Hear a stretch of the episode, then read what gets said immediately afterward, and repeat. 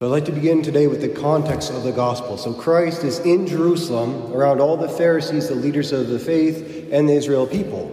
And he calls himself the Good Shepherd. So, what's the significance of this time and in this place for him to give that identity to himself? Well, God oftentimes, especially through the prophets, would refer to the kings and the priests of old as shepherds. Very rarely does he say they are good shepherds. He actually often says that they are bad shepherds. And then he talks about all the consequences that happen to the sheep because the priests and the rulers aren't being good shepherds. So you have in Ezekiel 34, he says it mainly comes down to two principal complaints. They're either dominating over the sheep or they're neglecting them. So in Ezekiel 34, he says, Priests, you did not bring back the stray or seek the lost but ruled them harshly and brutally. Or, on the other hand, they neglected their duties to properly teach the faithful, to keep them in the commandments. So God says in Hosea, My people die for lack of knowledge. Because you priests have rejected knowledge, you have forgotten the law of your God. Therefore, I will forget your people, which is a really harsh statement saying that when the priests do not teach the people the commandments of God, how to be in relationship with Him, it more and more disconnects Him from them. And that's when Christ says, the wolves take over the sheep. When the priests act like hired workers, right? The wolves represent ideologies and false ideas that lead the people away from the one true teaching of Jesus Christ and the history of our people.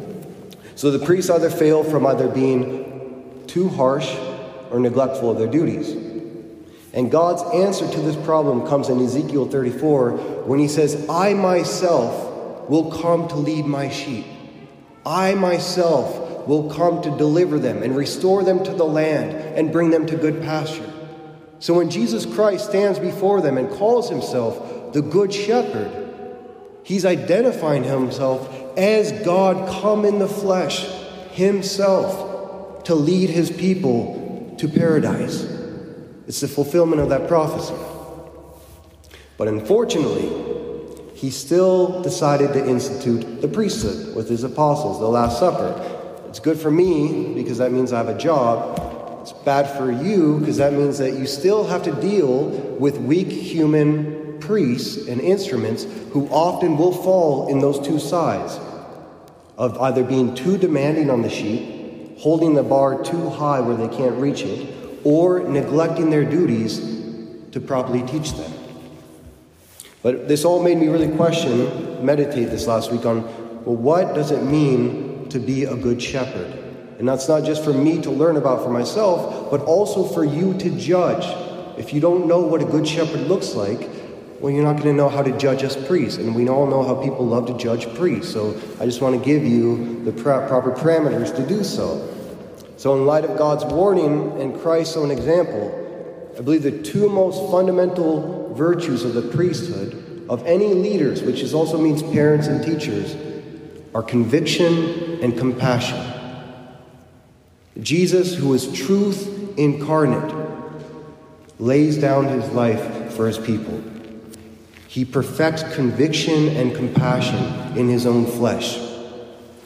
So, as we said before, one danger of the priesthood is be to, to be too hard, to expect more than the people can give at a certain time, to show them the truth, but not give them the necessary love and the patience and the nurture in order to help them to reach that. And that's what Christ said to the Pharisees.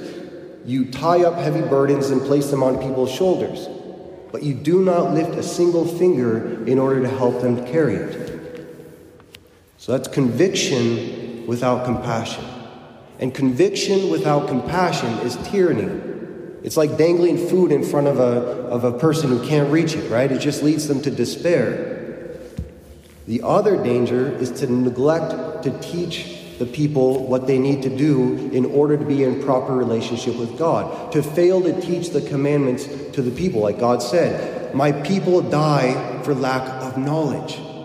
When priests do not give the commandments of the Lord, the people slowly drift away.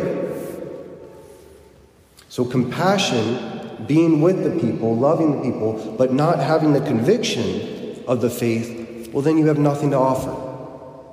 It's like someone's drowning and you jump in to save them, but you can't swim, or you have nothing to pull them back on. I mean, it's, it's like it was nice of you to do that, but now we're both just drowning together, right? That's compassion without conviction. So the church is called to proclaim the unchanging truths of Jesus Christ. Jesus Christ, who on the day of his death said to Pilate, For this I was born, for this I came into the world, to testify to the truth.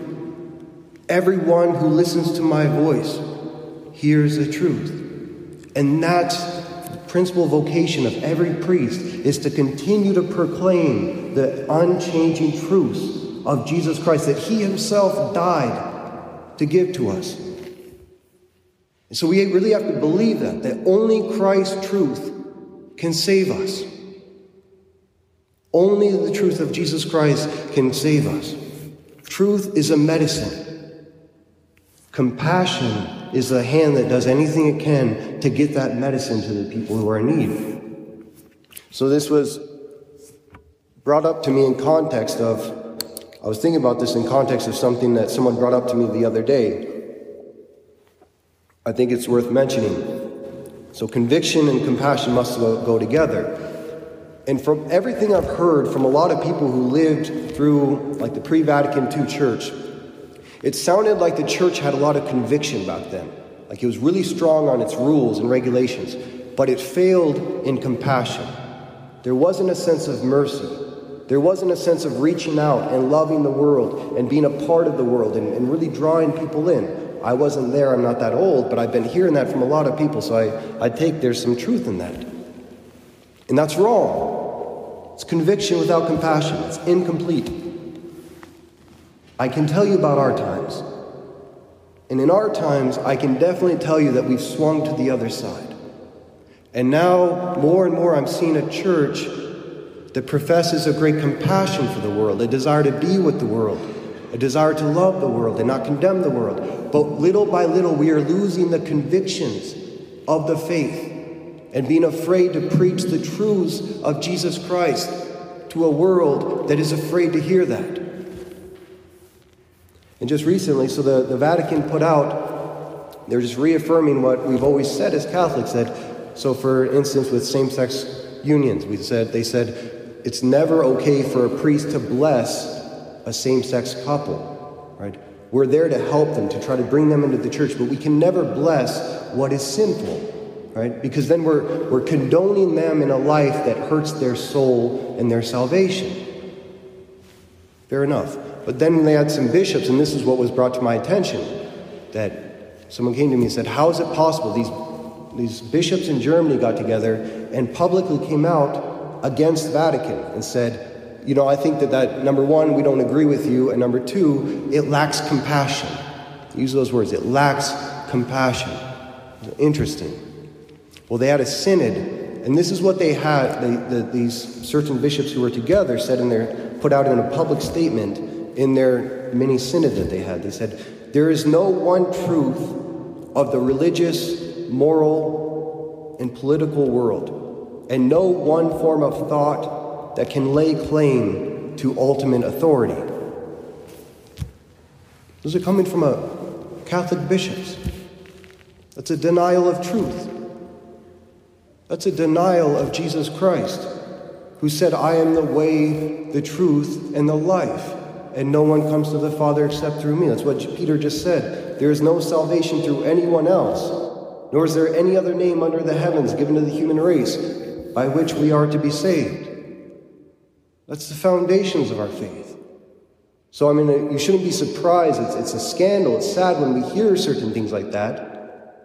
But we shouldn't be surprised because you're always going to have priests who are neglecting the truth or priests who are holding so hard onto it that they're losing their compassion.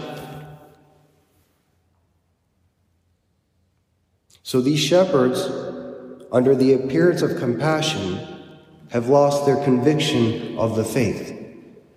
And that's a danger. I had one event happen to me back in seminary that it was a great lesson for me. I'll never forget it. A man came to me after I had given a speech. This was many years ago. I was studying seminary. I gave a speech. He came to me after and uh, we just started talking, and we just had an immediate connection. And he had a wife and children, and he asked if he could come back and see me. And so he started doing that. He started coming back to see me quite often. And we started, you know, just getting closer, and he'd start saying things to me like, Would you still love me if you found out I was a leper? Jesus loved the lepers. Jesus even touched the lepers. Would you love me if you found out that I was a leper? I had no idea what he's talking about. Just, yeah, I, I know, I, I, know you. I mean, nothing's going to change my opinion about you. Yeah. And then he would just be quiet. He wouldn't say anything. And this lasted for some time. And one time he said, There's something I need to tell you that I haven't, I've told almost no one in my life, but I, I need to tell you. And then he wouldn't say anything. But one day he came to me, very many months later, and he said, Today is the day I'm going to tell you something I've told almost no one before in my life. He's very quiet, very scared. And he said, Almost all my life I've suffered from same sex attraction. He was quiet. He wouldn't even look at me in the eyes. And all I could think about was those words that he said. Like, Jesus loved the lepers. Jesus touched the lepers. And I knew there was no word I could say to him right then. So all I did is I, I just went up and I hugged him. But the interesting thing was that when I hugged him, he froze. And he, and he stepped back. And he looked at me and he said, So you're going to tell me that it's okay? And I said to him, The fact that you have this inclination is not your fault.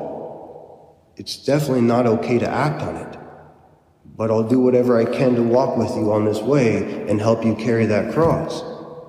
And as soon as I said that, he started to cry. And he said, I was so afraid. He goes, I knew you wouldn't reject me, but I was so afraid that you were going to tell me that it's okay to act on this.